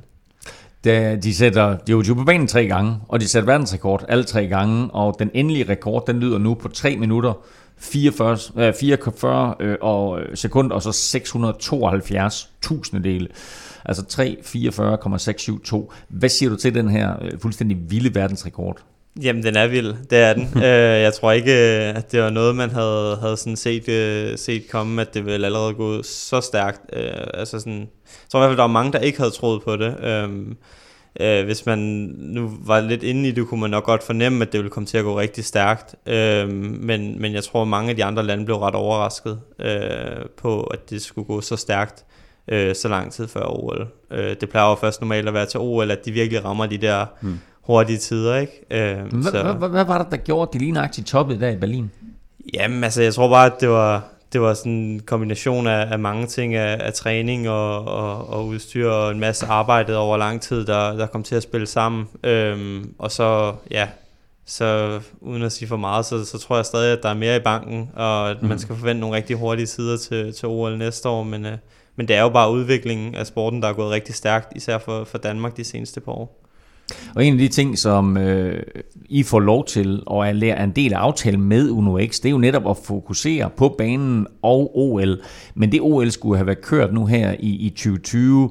Øh, jeg tror, mener, vi har talt med, med, med Frederik Rodenberg om det også, men der er stadigvæk, altså I har stadigvæk lov til så i det her år fra 2020 til 2021 stadigvæk at have fuld fokus på OL. Ja, ja, ja, ja, de har været mega flinke til at, og ligesom at justere ind efter alt det her øh, bøvl, der ligesom har været med, at alt er blevet rykket rundt på. Øhm, og, og ja, det, det giver bare mega meget ro at, øh, at vide, at man bare kan, ikke skal, skal gå rundt og stress om, hvordan det hele skal komme til at foregå, og at man bare kan, kan gøre det, der skal til for at nå dertil, hvor man gerne vil nå. Og så for dig personligt. var det sådan lidt, altså blev du lidt glad, dengang du fandt ud af, at OL blev skubbet til 2021?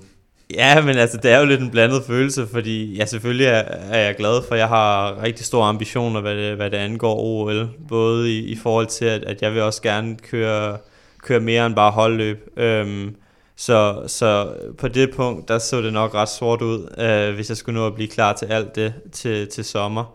Øh, så, så på den måde er jeg rigtig glad. Men det var også ligesom den store motivationsfaktor i hele genoptræning og opbygning. Øh, så, så, så lige pludselig stod man der uden, uden et mål sådan lige i nærheden. Ikke? Skal du, øh, hvad har du planer om at køre ellers? Parløb eller Omnium? Altså jeg har set mig rigtig lun på at, at vil gøre mit bedste for ligesom at, at kunne, kunne være en, en, en hvad kan man sige, solid spiller i Omnium-disciplinen. Og, mm. og når det er sagt, så ved man jo, hvor god Lasse er. Så når jeg siger, at jeg gerne vil køre Omnium, så er der jo også nogle forventninger til, hvad man så skal levere. Ja. Øhm, så, så, så det havde nok set ret svært ud, men ikke umuligt. Men det giver lidt mere ro med et år ekstra. Og hvis vi sådan kigger på, nu, nu siger du, at, at den der motivationsfaktor, den lige pludselig er forsvundet. Øh, der er trods alt et efterår her, som bliver komprimeret og mere pakket og vildere end noget, vi nogensinde har set før. Øh, der må være en eller anden form for motivation også, der du tænker, jeg skal være klar til lige præcis det løb der. Ja, ja, altså man kan sige, det vidste man jo ikke rigtig dengang, og, og jeg ved ikke øh, stadig, altså der er jo altid en plan, indtil der kommer en ny, så, så det der med at sætte sig et helt bestemt mål, det kan godt være rigtig svært, fordi lige pludselig så er det der ikke, og ja, nu som vi også snakkede om, så altså Danmark rundt og sådan noget, ikke, det, det, er, jo, det er jo blevet fjernet, øhm, så, så det der med at finde sådan et helt bestemt mål, det er jo lige pludselig meget svært, men øh, det er klart, at jeg har også øh, store forhåbninger til, til efteråret. Øh, som du siger, det bliver tæt pakket, og, og det skal nok blive stort. Jeg er medlem, fordi Zetland udfordrer mig, kommer med nogle nye vinkler på tingene. Det er et medie, som har et udsyn, som er grundig i sin tilgang til, til nyheder, og som jeg synes giver en spændende vinkel på mange forskellige emner. Jeg synes, at det er vigtigt, at man også øh, betaler for at, at få noget ordentlig journalistik. Lytter du med fast på Velropa Podcast, så har du øh, vel sagtens fundet ud af, at vi har indgået et partnerskab med Zetland. Og mange af jer har faktisk også allerede været inde og gøre brug af vores intro-tilbud. Kort fortalt, så får du et øh, Zetland abonnement i to måneder for mindre end øh, det koster Niklas at købe en gin tonic i byen. men Kim, kan du ikke lige forklare os lidt om de nærmere detaljer i den her aftale?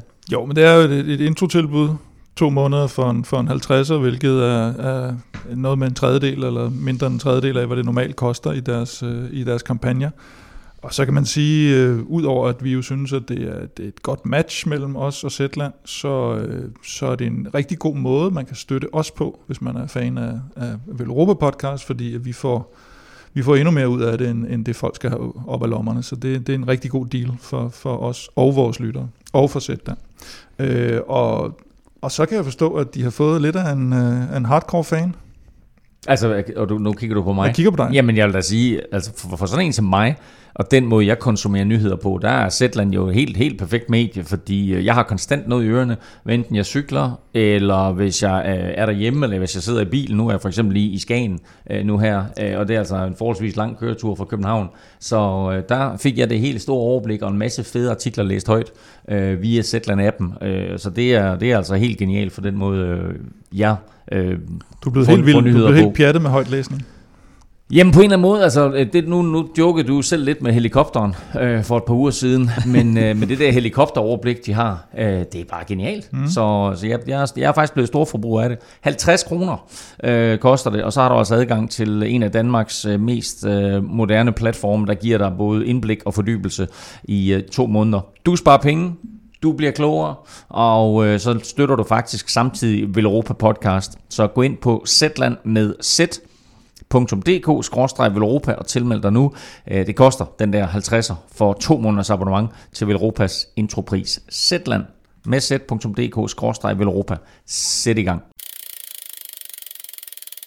En 50'er, det er jo øh, det samme som det koster at indgive en øh, protest. Har du, har du nogensinde indgivet en protest? Har du nogensinde lagt en 50'er dommervognen, Niklas? Jamen, jeg, jeg kan i hvert fald huske op i mit hoved, at der var et eller andet med Tour de Himmelfart en gang, hvor der blev nødt til at blive smidt en 50'er, øh, for at det skulle være retfærdigt. Øh, så ja, det, det har jeg. Hvad, hvad skete der? Jeg har, jeg har slet ingen idé om, hvad det er. Altså, jeg kan bare huske et eller andet med, at der er et eller andet Tour de Himmelfart, og folk løber rundt, og resultatlister, der bliver kastet op i luften, ikke? Og så står man der, jeg vil gerne protest 50 kroner. Hvad er det, hvad er det for noget, at man må finde en 50 kroner et eller andet sted, ikke? Og det er det, man får så i ryger man præmie. lige op i resultatlisten, eller hvad? Ja, altså selvfølgelig, hvis der er sket noget, noget udu, ikke? Og ellers så har du bare betalt til, til DCU's øh, økonomi, ikke? Der er jo absolut Det er det, der er behov for i øjeblikket. Der er jo absolut ingen muligheder for dem for at finde ud af noget som helst. Altså, jeg kan huske en gang, jeg blev svaret noget så grusomt i spurten. Ah, Jamen, det er rigtigt. Det var, det var, helt, det var helt grotesk. Der var faktisk en anden, der, der, øh, der, der lavede en protest, men det var sådan, altså, de har jo ikke filmet noget af det, så det var bare sådan, jamen, det, det kan vi ikke sige noget til. Så var det bare, øh, så var det bare Så det. den 50 rød. Ja, ja, det var, Sådan. Du skulle bruge den på et Zetland abonnement ja. i stedet for. Ja. Vi skal, apropos nyheder og Zetland, så skal vi lige et smut omkring øh, andre nyheder fra cyklingens verden. Og vi lægger ud med historien om et amerikansk præparat, som øh, har sådan præstationsfremmende egenskaber, og, men i, og det har ikke kunnet spores øh, før nu. Og hvad går det her ud på, Kim? Ja, åbenbart. Så øh, har de fundet ud af at, at, at spore efter et eller andet øh, dopingstof, så, og, og øh, det var den belgiske Het Newsblad, der bragte historien i går, tror jeg, i går morges. Og, øh, og fokus skulle være på Tour de France 2017, at der var nogen, der havde, øh, der havde fået, øh, fået kommet til at tage det stof. Øhm, det man jo nok gør, det er, at man tager udvalgte prøver, og det er også det, de har sagt, at de går, øh, de har fået nogle informationer, der, der, der gør, eller der indikerer, at de, de ved, hvor de skal kigge, og det har de åbenbart fået fra den her operation Adalas, som er, som er den her kroat, hvad var det, slovensk, kroatisk, øh, østrisk, præcis, ja. øh, ja, øh, som har, har, har fået, øh, var det Petaki og, og Danilo Hondo, Hondo gamle og sprinter. Preitler og Ja. Denifel. Og, og Det er nogle sjove navne faktisk, Ja. ja. og specielt med Petaki, som jo er det største navn, men som jo var færdig med sin karriere bagkant, ja. nærmest. Altså, så. Øh, fordi de gør jo ikke, det tror jeg også, vi var inde på i, var det forrige eller forrige igen, udsendelse, at, at de, de kan ikke bare gå ind og teste alle prøver fra, jeg ved ikke hvor langt tilbage, fordi det er simpelthen for, for omkostningstungt. Så de har nok fået nogle, øh, nogle øh, fif om, at, øh, at der har været lidt øh, uler i mosen der i, i Så 17. de har sådan fået en... de har fået en 50'er i dommervognen, og så, øh, ja. For dem, der ikke lige kan... Øh, har, har du det tilføjende? Nej, men det, er det, der er ikke nogen, der ved, om det er nogle af de store navne, eller om det er nogle af de små fisk, så, så det må vi jo Må, må det ikke det er nogle af de se, små fisk? Øh, Lad os håbe, at, at det ikke er sådan øh, nogle store kanoner, der kommer i fedtefadet her. Men øh, for dem, der måske ikke lige kan huske øh, turen i 2017, så var top 5, øh, da det hele var afgjort i Paris. Det var Froome, Uran og Bardet på, på podiet, og så umiddelbart efter Lando og Ardo og Kittel øh, vandt... Øh, Lando. Land, Land, Landa og Ardo. Kittel vandt øh, faktisk fem etappesejre det år, og det var vel sagt den sidste gang, vi sådan så ham i, øh, i stor form. Kun to danskere gennemførte, det var Lars Bak og Michael Valgren. Øh, Jakob Fuglsang var også på startlisten, men gennemførte ikke, øh, som sædvanligt øh, fristes man jo til at sige i hans, i hans tilfælde. Øh, og det skal lige understreges her, at der er ikke nogen af dem, vi nævner her, som er under mistanke på nogen måder. Men var det ikke der, hvor at, øh, der var meget polemik omkring øh, Fabio Ardo? Var det ikke det år? Det er da hvert år. Øh, Nå, jo, men jeg nej, tror, jeg at- tror faktisk, det var tidligere Nå, Nå, med okay. Henderson. Nå, øh, det her år, det var vel... Ja, der har de vel igen kørt som delte kaptajner, ikke? Fuglsang og, og... Var det ikke det år, de skulle køre delte kaptajner? Jo, det kan godt passe, ja. Og så, øh, så gik der lidt fisk i det, men så kom Mm. Ardo faktisk meget godt igen. Vi skal videre. Og Men hvem var det egentlig? Det, det var, Jeg tænker, Ginoen sidste år med... Nu snakker vi danskere, der Ja, gennemførte. præcis. så- Ja, hvem der gennemførte. Hvem var det lige, Hvem, der- hvem skal du have også det med? uh, måske var Fuglsang med, måske var han ikke. Mm. Uh, vi skal videre, og det skal vi med nyheden om, at uh, det her komprimerede efterår, det betyder, at Peter Sagan ikke kører Paris-Roubaix eller Flandern rundt, da han skal køre Giroen i stedet for. Er det ikke en smule overraskende? Jo, hvis det kommer til at ske sådan. Øh, det, det, det er i hvert fald noget, der tyder på, at han skal køre både, både Tour og Giro, og, og det, der formentlig er sket, er jo, at han inden alt det her corona, har fået lavet en aftale med, med RCS, der arrangerer Giro d'Italia, og, og så er han på en eller anden måde bundet af den, fordi ellers så, så tror jeg sådan set hellere, at han vil have kørt, øh, kørt Flandern og Roubaix. Og hvis, nu ved jeg i hvert fald, Roubaix ligger vist i Men, men det, slutningen. det skal du bare lige forklare mig ja. Ja. det der, fordi at, at han, altså, det må være holdet, hvor hans skrue der, der er låst af en kontrakt med RCS, altså han kan Nej, ikke... de skal jo køre, altså, de skal jo køre alle World Tour løb. Nå jo, men, men altså, hvorfor er han så låst af en Ja, men kontrakt det er fordi, med RCS? Giroen går jo nogle gange ud, og så laver de aftaler med holdene og siger, øh, øh, vi laver en aftale om, at Sagan skal køre det her løb, eller sådan noget, så får han nogle penge.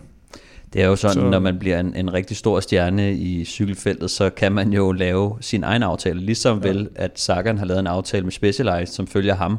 Så øh, når han skifter hold, så skifter øh, det hold også cykler.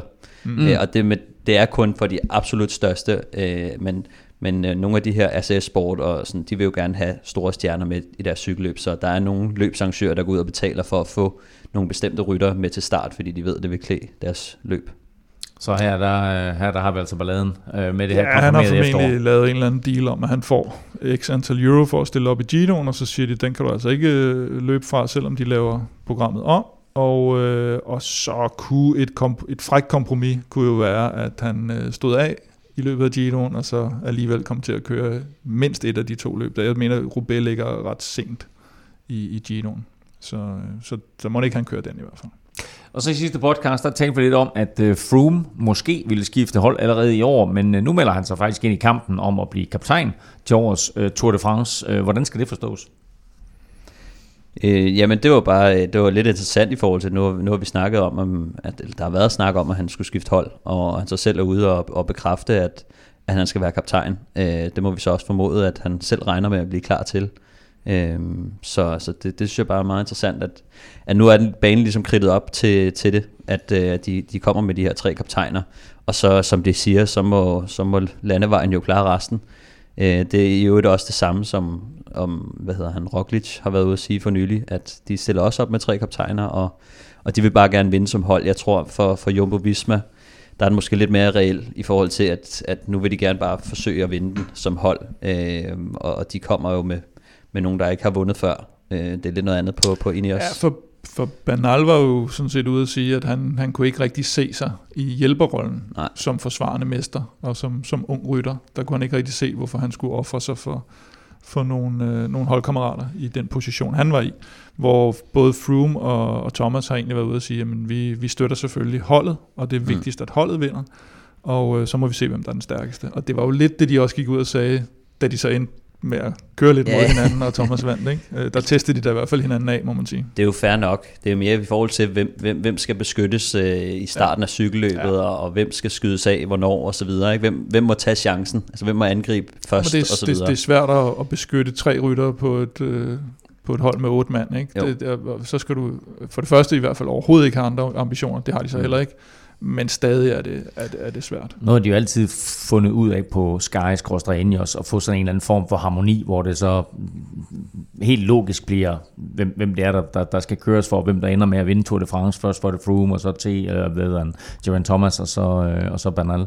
Øh, kunne vi risikere, eller kunne vi håbe på, at der sådan kommer lidt intern ballade i år på, på mm. Team Ineos? Altså, kan vi få, kan vi få sådan lidt altså, Movistar-tilstande? Det, det, der, det, der jo er ændret i hvert fald i forhold til, til de andre år, det er jo, at øh, Nicolas Portal, han er her af gode grunde ikke, og desværre. Øh, han, han gik jo hen og døde i en alder af, var det 40 år? Øh, for, for, for ganske nylig.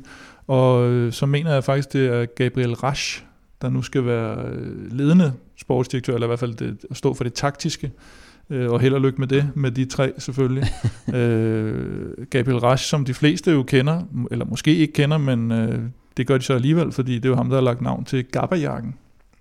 Ah. Ah, Ja, hov, hov, hov, ej, hov. man bliver så klog i Ja, nej, podcast. nej, nej, altså. Men han er, er han svejser, øh, Gabriel Rasch? Nej, han er nordmand. Er han nordmand? Ja, ja. Det vidste jeg slet Det ikke. hele er jeg, norsk nu. jeg forvirrer ham en... Øh, De ejer cykelverdenen. Jeg forvirrer ham en anden. Ja. Gabriel Sabatini. Nej, nej, nej, nej. nej. Ej, det tror jeg, han er for ung til.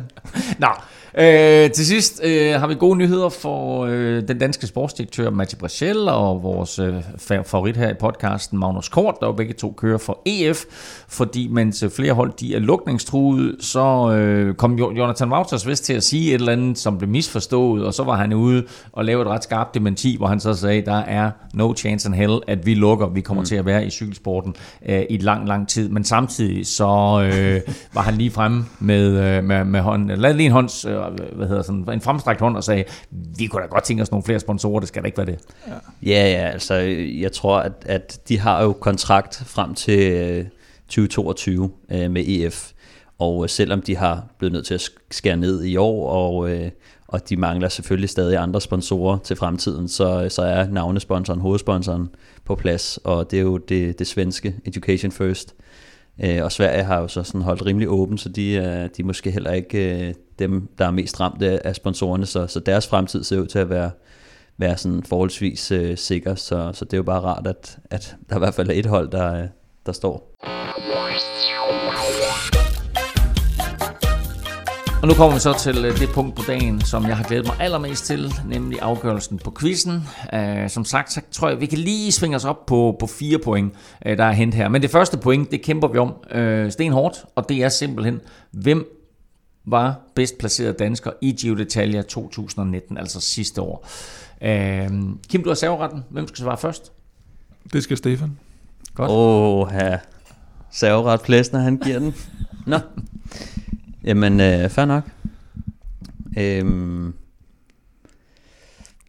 det ved jeg sgu ikke. øhm. Jeg synes, jeg kan huske, at, øh, at Wirtz kørte. Men jeg kan, det kan ikke være ham. Det kan ikke være ham. Vi skal bare have et enkelt bud. Det bliver Wirtz. Wirtz, Det bliver Wirtz. Wirtz siger Ja. du, ja. Kim Plesner? Han kører til stregen, det er derfor. Ja. Kørt til stregen. Åh, oh, hvem fanden var det? Nu havde jeg ellers lige en. Øhm, jeg, kan slet ikke, jeg kan slet ikke huske noget fra den der Giro sidste år, udover at jeg kunne trods alt huske, at Carapaz han vandt, så jeg siger... Yates han ramte forbi, ikke? Og der var sådan lidt, og Caleb Ewan... Jeg siger Mads P.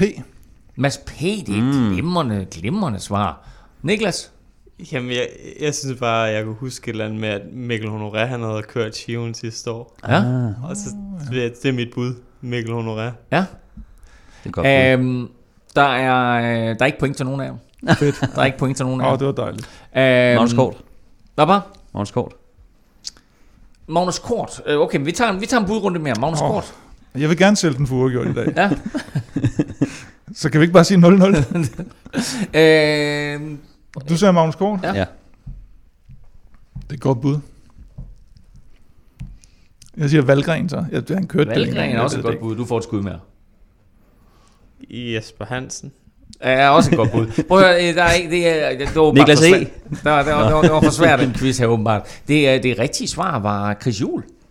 Ah. Åh, jeg synes, at øh, jeg synes, vi glemmer Chris Ja. ja. Juhl så mange gange. Jamen, det gør vi. Jeg tror faktisk, han har været svar på en anden quiz tidligere også. Men Ja, ved du hvad, han. og nu ved jeg godt, at når man siger, at det er det mest latterlige og det mest irriterende at sige, og jeg kan ikke, jeg kan ikke komme ud, men jeg er, nødt til, at, jeg er nødt til at komme af med det. Ja. Men da du stiller spørgsmålet, der er det første, jeg tænker på, det er Chris Juhl, og da vi så kommer herhen til den her, så er han helt væk. Men øh, svaret var Chris Juhl, og han blev nummer 70. var meget godt. Det næste point, øh, der kan kæmpes om, det er antallet af danskere, der var med til start. Kim? Nå, ja, men Honoré var vist med, har jeg hørt et sted. Øh, det var ikke så mange igen, jo. Men lidt flere, end man lige skulle Ja, tro. jeg tænker fire. 4 siger Kim. Pis, det var... Det var Stefan? øh, fem. 5. Tre. 3 er fuldstændig korrekt.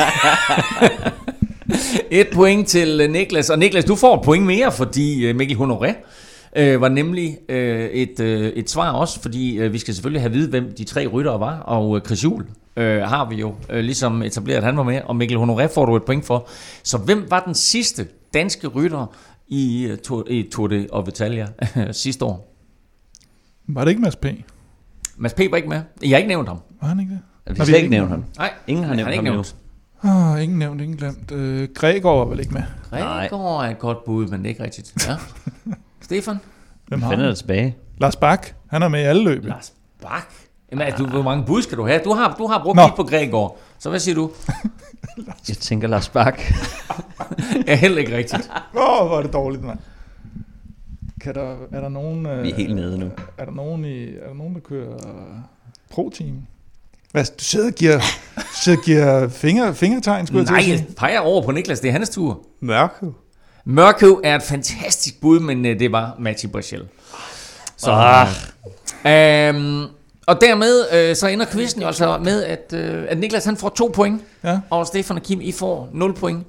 Sådan. det er fedt nok. Det er i orden. Så du er på tavlen. Øh, Niklas meget, meget fornemt, og dermed altså stadigvæk gav 10 point til øh, Stefan. Jeg gik og- bare for og at ni- bevare point øh, til Kim, men, øh, men du er på tavlen her, øh, Niklas. Det var super dejligt at have dig med i dag. Tak til, øh, til dig, Sweet Larsen, for et sweet besøg. Hvor, øh, hvor kan man følge dig sådan på de sociale medier? Jamen, øh, på Instagram har jeg Niklas Larsen 97, i ud af landevejen. Øh, det tror jeg er det. Sådan. Er det, det, det er dit foretrukne medie? Ja, det er nok det eneste, jeg bruger. TikTok? Du, du, jeg skulle lige sige, du ikke kom på TikTok, ligesom Stefan. Ej, jeg, jeg, jeg springer dansen over for nu af. Ja, det er en god idé. Kim og øh, Velropa kan du følge på Facebook, Twitter og Instagram. Det sker på Snablag Velropa. Og Stefan, vi har jo i gang i projekt 1000 med dig på, øh, på Twitter. Nå ja. Øh, hvordan går det?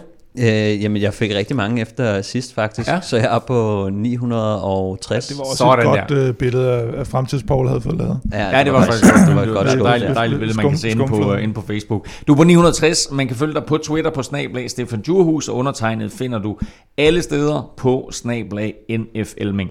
Tak for nu.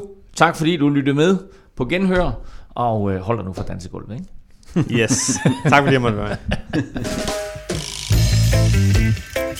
Thank